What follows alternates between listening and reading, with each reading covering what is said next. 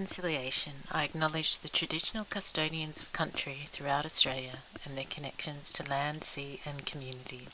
I pay my respects to their elders, past and present, and extend that respect to all Aboriginal and Torres Strait Island peoples today. Welcome to Totally Lit, the podcast celebrating reading, writing, and creating literature. I'm your host, Kai Garvey. Thank you for listening. Today I've got the amazing Garth Jones with me to chat. Uh, Garth is a writer from Broken Hill, New South Wales, Australia, Mad Max country. His first job was designing ads for phone sex lines. He did time as a resident atheist provocateur at a church newspaper and drew comics for David Lee Roth just out of uni. The manuscript for Garth's first novel, Homebrewed Vampire Bullets, Volume 1, has been shortlisted for a variety of prizes. Realising the project would give the pearl clutching Auslit scene the vapours, Garth set up his own imprint, indie record label style, and got cracking on spreading the mongrel punk gospel. Past the Amel, Garth's Ozpl- Ozploitation segment appears regularly on comedian Justin Hamilton's podcast Big Squid. Garth currently lives with his partner and their kid on the lands of Turrbal and Jagera people. Homebrewed Vampire Bullets Volume 1 is an occult rock and roll black comedy that cruises the outback highways, dive pub toilets, and scabby upper echelons of society in the Republic of Australia. It's a lo fi mongrel punk Ozploitation tale in the key of Howling 3, Dogs in Space, and Wake in Fright. I hope you enjoy our chat. Garth Jones, welcome to Totally Lit. Thank you so much for joining me. Thank you for having me. I feel like I am not cool enough to interview. You.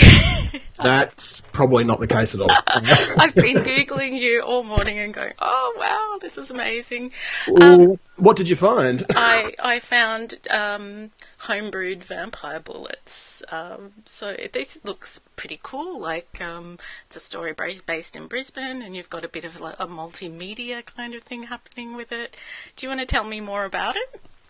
Yeah, sure. Um, yeah, this project, I guess, has been germinating for five or six years. Uh, it started out as a short story submission for a zombie anthology in the States. So, yeah, this was like a sort of probably 5,000 word piece that I realised as soon as I submitted it, no one in the United States would actually understand any of the language whatsoever. Uh, so yeah, we sort of cut to 18 months later and we found out we were going to have a daughter and I thought probably time to stop wasting time and actually write a novel. And that was, uh, where we, yeah, where I kicked off. Basically, we found out my partner was pregnant and I gave myself a nine month deadline to write this. And after that, it's been shopped around. It's been listed for a bunch of things, but it's a little bit too naughty, I think, for most publishers. So I've, ah. just, I've decided to do it myself. Yeah. So you've you've developed your own imprint to publish this. Do you want to tell me about that process? What was that like for you?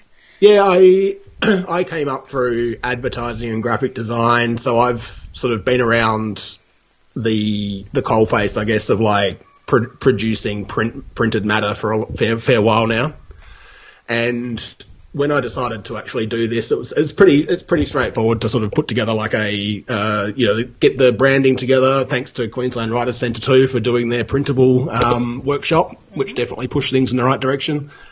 And yeah, over the last eighteen months or so, just testing the waters and seeing how publishing works in a digital fashion these days. You know, you can do print on demand. Uh, your overheads aren't huge, so you can sort of get moving pretty quickly.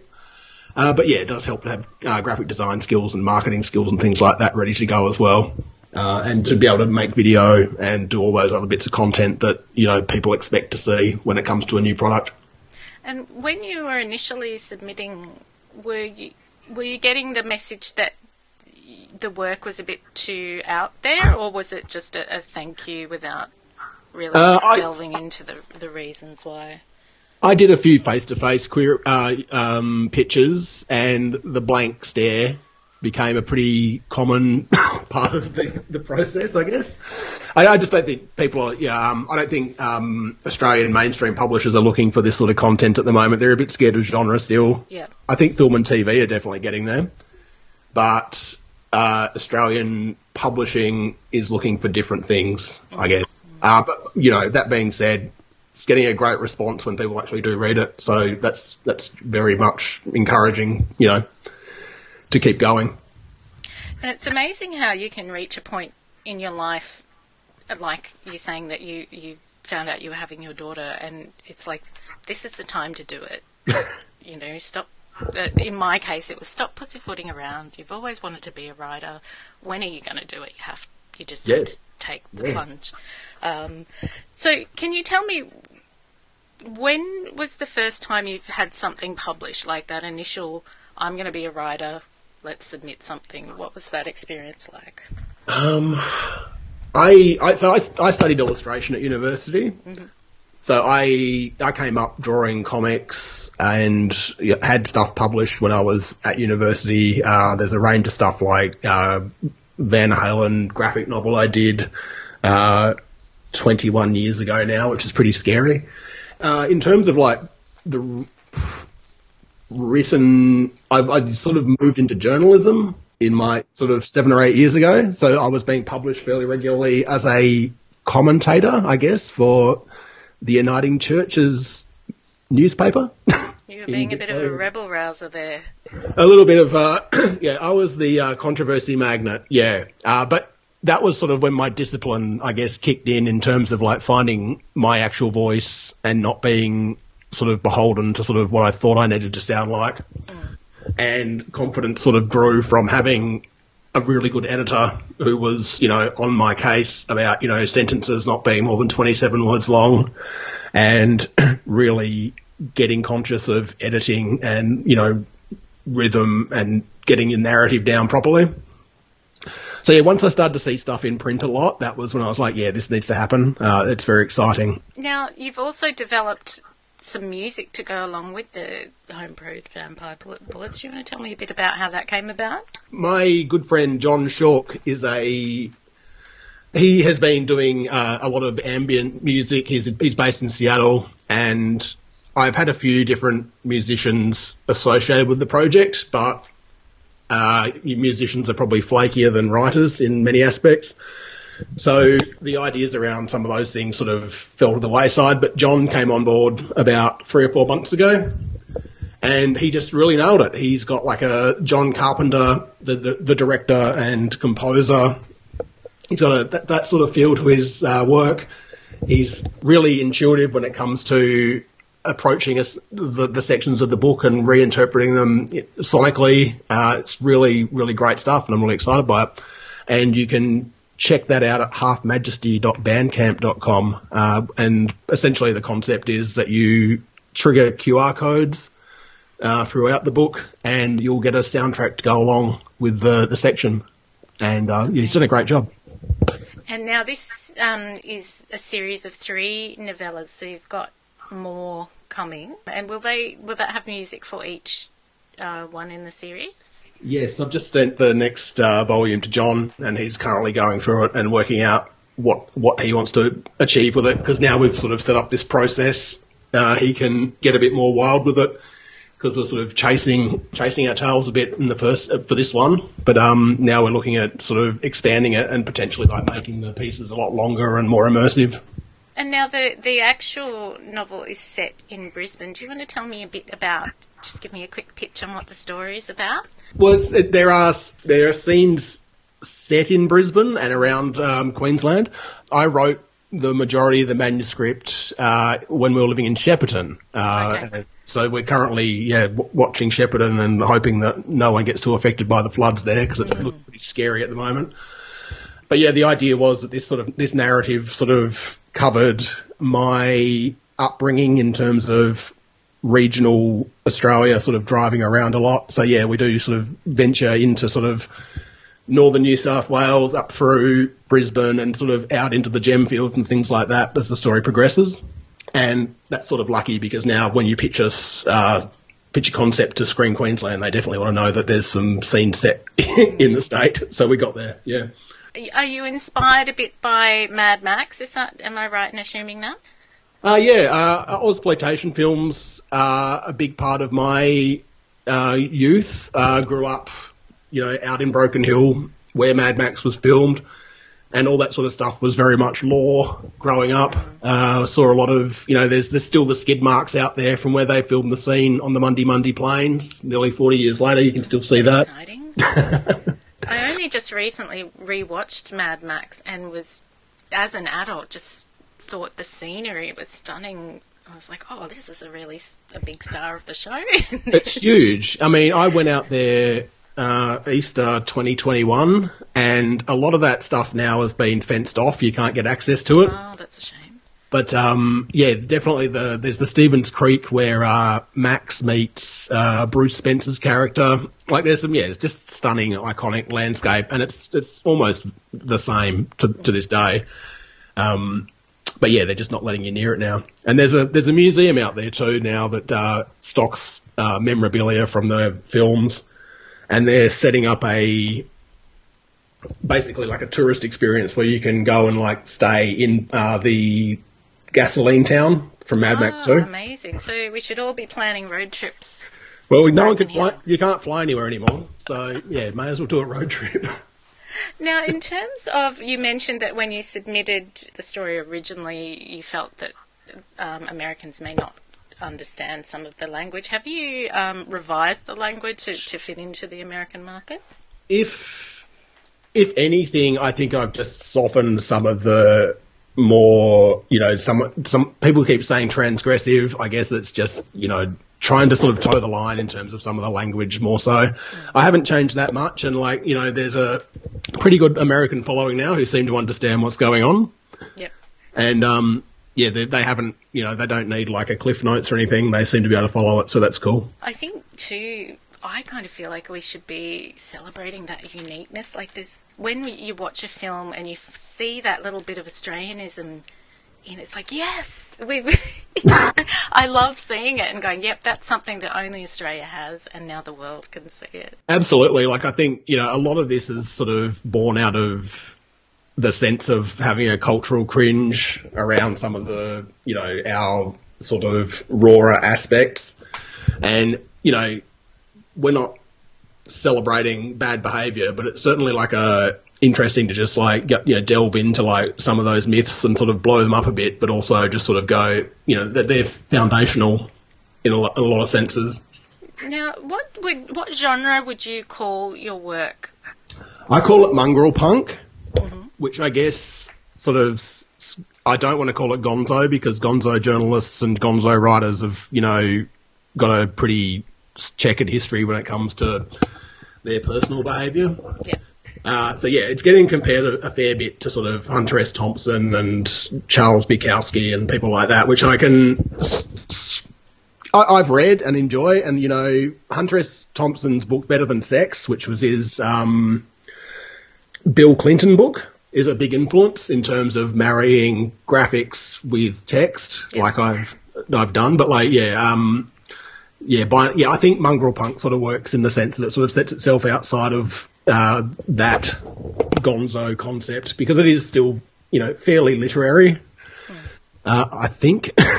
And how conscious, when you're writing, are you of breaking boundaries in terms of if you- you're writing something? Do you ever go, "Oh, that's maybe a bit too far," or sh- "Let's rein that in"? Oh, absolutely. Uh, uh, yeah, as I said, like I definitely have gone back and sort of cleaned it up to an extent, uh, which I think is just you know a. It was written at the end of a really turbulent time, and there was probably a lot of stuff that needed to be just sort of watered down a bit because it was pretty aggressive. Yep. But I think it, at the end of the day, like yeah, it, it's still pretty true to itself. But I just don't. And I mean, in, in in terms of the cultural times, you know, having started it sort of in 2015, a lot's changed, and some of the some of the work just really didn't ring true to me when I went back to finally, you know, do the 12th, 13th edit. And and how much of an appetite do you think there is uh, for your style of work out in the publishing market? That's a very good question. Um, I'm not entirely sure right now. Uh, I think I'm getting. I'm very gratified to see the reviews starting to come in via Goodreads mainly because that's the uh, non-Amazon platform I've chosen to go with. Um, you know, everyone, people who are reading it are getting it, and there's like a fairly even gender split, which is also uh, something I was concerned about, but obviously it may not have been something worth worrying about too much. Um, yeah, people are getting it, and I'm, yeah, I'm excited by that. That's that's great because that, that's really what you want. And I know sometimes it can be hard to get through sort of the gatekeepers to get to your audience. Um, yes. And I guess that's uh, developing your own imprint has helped you with that. Yes, yep. And now you've got other work called Cheaper Skips. Would you like to tell me about that? Yeah, sure. That was a uh, collection of work I essentially that just happened while we were locked down. Yeah, uh, that was a collection that sort of happened during just pre-COVID and then into COVID. Uh, wasn't necessarily about the pandemic, but uh, I guess it is entirely about the pandemic in a lot of senses. Um, yeah, it was just trying to like stay on the game while yeah. in the middle of you know trying to raise a two-year-old at that point and get through the week and have something to show for it. And it was also a test case for sort of how to market homebrewed and you know sort of just get a run up on the best ways to approach marketing it online without a budget. Yeah. Mm.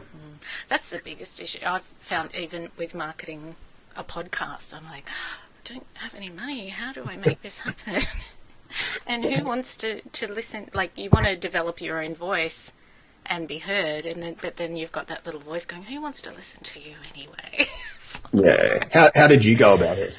Um, mainly, I, I started just sharing on Facebook and um, just telling everybody like a broken record. Oh, have you heard to my yep. podcast? Would you like to take a listen? And reaching out to other authors to invite them on as guests, and that has been the biggest support is that cohort that you have around you of your writing community. As they start cheering you on, mm-hmm. and that yeah has been a big help. Um, do you find do you find that writers don't necessarily self promote as much as they should? I, I, think that we're an interesting breed. We want to share a message, but we don't want to be famous. so, yeah. Um, yeah, we, we are a bit, uh, a little, all of us are a little bit shy to share our work and say, hey, I'm here. Um, and, and I find that myself as well, that I'm, st- I'm still learning how to toot my own horn, I guess. Um, but um, yeah, it's just a when, matter. So when I turned up to the writers' group with a pile of books, I was probably a little bit too uh, gung ho, I guess. No, I was excited to walk home with a, a gift, and I took, showed my husband. I was like, "Oh, this is amazing!" Um, and just to give some the listeners some insight, Garth has a little pack that has the novella and a sticker and a little um, bottle cap as well. It's super cool. All, um, we've run out. They've almost run out. Oh, in demand. That's great. They're all gone. but I, have been doing the same. I have a, a, bookmark that I got made up and a little postcard. Um, and originally I kept forgetting to put them in my bag, and I'd meet someone and go, "Oh no!" But I've I've got a little pack in my bag now, and I give them out to people. Um, but yeah, it is very um, difficult to self promote when you're self-effacing, I guess. Yeah, you yeah, there's, yeah, there's a level of stepping off and just deciding to push your own stuff, regardless, isn't it? Isn't it? Um, but I have been talking to uh, like the the authors that I see that are getting notice are people that they're they're writing blog posts and submitting stuff to um, media outlets, like writing articles that are related yep. to what their work is about. And yeah, just working with all those media outlets to get yourself in people's faces, I guess. Yeah. Um, but it can be exhausting and it, it is hard work. So I'm, that's why I kind of do the podcast is because I'm really about championing the people Absolutely, that yeah. are coming up, up and coming and also celebrating those people that have come before us as well. Because there must be so many of us just sitting at home going, "Oh, when when will I do it? Is the time now?" and I sort of go, "Yes, the time is now." The time is absolutely now. Yeah, uh, don't wait until you're you know pregnant or whatever. Uh, just uh, yeah, start. Yeah, yeah. just do it. Um, and I think if you keep, it's the same with everything. You're like, "Oh, I'll do this." when when everything is ready. And the thing is, life never lets you be ready for it. Not at all. Like, yeah, you've got to generate your own momentum and just yeah, begin the begin the process immediately, even if it's just taking notes and observing stuff. But yeah, you can't really wait around for it. Um, now, I've got a few questions for you, Garth, that are uh, just about you as an author. Um, Can I ask you what was your favourite book growing up? Growing up, um, as a, I read Stephen King's It when I think I was eleven, which is probably not the best age to read it. I don't think. I don't think it was my favourite, uh, but yeah, I was like a big Stephen King kid uh, from sort of the start of high school, I guess, to yeah, pretty much leaving and going to university. That was pretty much exclusively what exclusively what I read. So I reckon it's Pet Sematary, Yeah. just in terms of like just utter bleakness, which I don't necessarily go for as a genre, but like just a just a you know really terrifying insight into being a parent and everything that entails. So I might get an interesting answer to this next question then. Um, if you could be any book character, who would it be? Book character.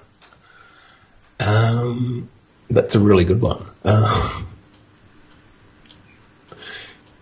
can we close the net a bit? Uh, is it, what sort of uh, what genres are we talking about? Um, well, any genre you like. Uh, We Any can genre? go with Stephen King. Is there anyone in, in his Oh, world Rand- that you could Rand- be? Randall, Randall Flagg, then sure. Yep. What are you reading right The now? Alexander, Alexander Skarsgård version, not the. Uh, the I want to wear the double denim. what am I reading? Yep. Yeah, what have you got on your bedside table at the moment? Uh, I'm reading a book by Melbourne socialist academic Jeff Sparrow, who's who writes uh, probably some of the better long form things on left wing politics in Australia. Uh, he writes for the Guardian occasionally, but like it's a collection of his essays from the last twenty or thirty years. Uh, I'm halfway through John Waters' book Liarmouth. Um, that's the filmmaker John Waters uh, who made um, yeah, uh, what do you do? Pink flamingos, all that sort of gear. But uh, it's not it's not very good. Uh, the book's not very. So we won't recommend that to anyone. Uh, it's getting he's he's uh, adapting it for to a film, but yeah, the book uh, not a massive not a massive fan. No, it's a bit banal. And also, my partner got me a book called Doughnut Economics for my birthday, which is about uh, economics for the 21st century that won't destroy us all in the climate apocalypse. Okay. That So- sounds like one I need as well. Lo- lots of grown up reading. Yeah. And is Uh, that uh, what you tend to read usually, or is that just what's being Uh, read at the moment? I think that stuff starts happening when I'm getting ready to write and just formulating ideas. Like it becomes non-fiction, and I start taking notes on what's happening. So I've got three more volumes of homebrewed that I'm sort of ten thousand words into. But I think a lot of the non-fiction writing helps sort of get the ideas prepared. So you, do you read process. it all once you've started writing? Do you do do you read at the same Not- time? Not a lot. I mean, the, yeah, the times the time time poorness means yeah, it's basically just write after hours or you know sneak it in whenever, as you'd know. Uh, but yeah, it's sort of we're in promotion phase. I'm in editing phase of like the other two volumes, and then I think early next year it'll be writing phase for another seven or eight months, and yeah, the sort of the loop will continue. Okay. But I did read Stephen King's Fairy Tale on I haven't got to it yet. I need to. It's What way too think? way too long. It's it's good. It's fine. Ah. Yeah. It's you know, it's like 600 pages where it could be 450. So, if you could invite five literary people to dinner, who would they be? Um I'm going to do a little plug for the uh, launch we're doing in 2 weeks. I'm going to invite Dubé Knox, who's going to be launching his project Soul Collector. Yep. Uh, alongside Homebrewed on October the 30th Australian time. And you can get details of that uh, via my Twitter and Instagram and all the rest. We'll talk about that later. But um, who else? Uh, Mark Manning, who is the former Zodiac Mindwarp, who wrote a bunch of books with the guy from the KLF called Bill Drummond. Um, he's a big influence. Um, we'll go Clive Barker, Mhm. not Stephen. He can stay home. I think he'd be pretty long-winded anyway. Um, I've got two left, yeah. Yep. Um, racking my brain, racking my brain. Um, we? Or you can just have a small dinner and have more to eat. Maybe, maybe, yeah. I've just uh, More wine. hit a brick wall in my brain at the moment. Yeah. Or if you have some local, um, Oh, sure. And everyone, you'd- everyone from the Brisbane Writers Group Yeah. can come, and that's the other two. there we go. Yeah. But we don't go to the coffee club. We go somewhere else. Uh, I think that would be an awesome night, actually. I think we should do a shout out to, to Grant and say maybe we should have a dinner. Maybe Um, a dinner. Yes. Okay, so His this ears will one be burning. is His such an burning. important question. Which Hogwarts house are you? Oh my god. Um, the only one I saw a badge somewhere. It was Gryffindor, probably. That's the only one I can remember at the moment. Gryffindor, that's okay. Um, now, just a really simple question, maybe. What advice would you give yourself if you could go back to the beginning of your writing journey? Uh, I found a bunch of notes from maybe 2007 that I'd written, uh, which, which was sort of like the beginning of thinking I might do this. And yeah, I think it would probably be get over yourself and just start. and yeah, I mean they were pretty pr- pretty pretentious and they were pretty edge lordy, and it was a pretty rough sort of. Yeah, it, it, it, it was all the stuff that you need to get out of your system before you actually find what how you actually want to communicate. So yeah, I think it's get over yourself and just get on with it. Just do it. Yeah, just do it. Just do it. So, your launch is coming up October 30th. Yep. Can you tell us the venue and where people can book if they'd like to come along and support you? So yeah, we are doing a combined virtual launch on Zoom, uh, which I know some people aren't huge fans of, but it's the easiest one to do this with. Uh, so myself and Duvet Knox are going to launch our projects uh, with the help of Queensland Writer Centre CEO uh, Lori-Jay Ellis and that'll be happening uh, midday Brisbane time, 1 p.m. Uh, for the rest of the East Coast, and the day before in the United States. And you can get those links from my Instagram or Twitter, which is at Past the Amel. Uh, and yeah, it's filling up already, which is pretty exciting. People are jumping on board. Very cool. And um, if people would like to pre order, You can just jump onto pasttheamel.com. Uh, I'm doing it all myself uh, with a very uh, trenchant no to Amazon. So yeah, there's there's uh, uh, limited edition copies of the book are still available. There's a few I can get out there, uh, and then the standard edition and the digital version will go up on the day it launches. amazing. And so, really, I just want to wrap up with what what's in the works for you moving forward. Like you've got the um, the series of three novellas. Is there anything else that you you'll be able to um, So yeah, we're share with us? essentially uh, we're on a th- quarterly schedule with these. So the next uh, volume two will come out at the end of January, and the next one will just be b- before Easter. And then I will be writing the next three, and probably come back in 2025 with those. So we'll Uh, be spoiled with six books in Six total. books, yes. Amazing. We'll have six. Um, I've got the outlines and about uh, a fifth of the next one's done. But yeah, just uh, I need to get back and actually write the rest of them. And we'll be yeah, and then we'll see if we collect those and try something different. Fantastic. Well, thank you so much for um, spending some time with me today and, and sharing about um, homebrewed vampire bullets. It's Oh, very exciting. Um, I will share with my listeners um, all the links to be able to pre-order and to jump onto the launch as well. Um, thank you so much, Garth. Thank you, Kai. Cheers. Writing stories for children can seem like a very simple task, but there is a skill involved in bringing memorable characters and their worlds to life. Anyone can write a picture book, but not everyone can write a picture book that becomes a child's favourite bedtime story. The best children's picture books fire up their imaginations, evoke emotion, and stay within their memories forever. Authors Online was created to provide aspiring authors the knowledge, skills, and resources they need to become a published children's book author. Our extensive industry knowledge will be shared with you and provide you with the basic principles behind writing for children, picture book publishing guidelines, and updates on the current market and publishing environment. And as a special offer for Totally Lit listeners, if you go to authorsonline.com.au, you can apply the discount code of LIT20, that's L I T 20 to access discount content at authorsonline.com.au. Oh, isn't Garth amazing? He has very kindly given us a copy of Homebrewed Vampire Bullets Volume 1 to give away. Um, if you'd like to enter and, and win, please email me at totallylitpodcast at gmail.com to go into the draw. Totally Lit is an independent podcast. You can help support us to continue to chat with wonderful Australian creatives by leaving a review on iTunes or sharing our socials with your friends.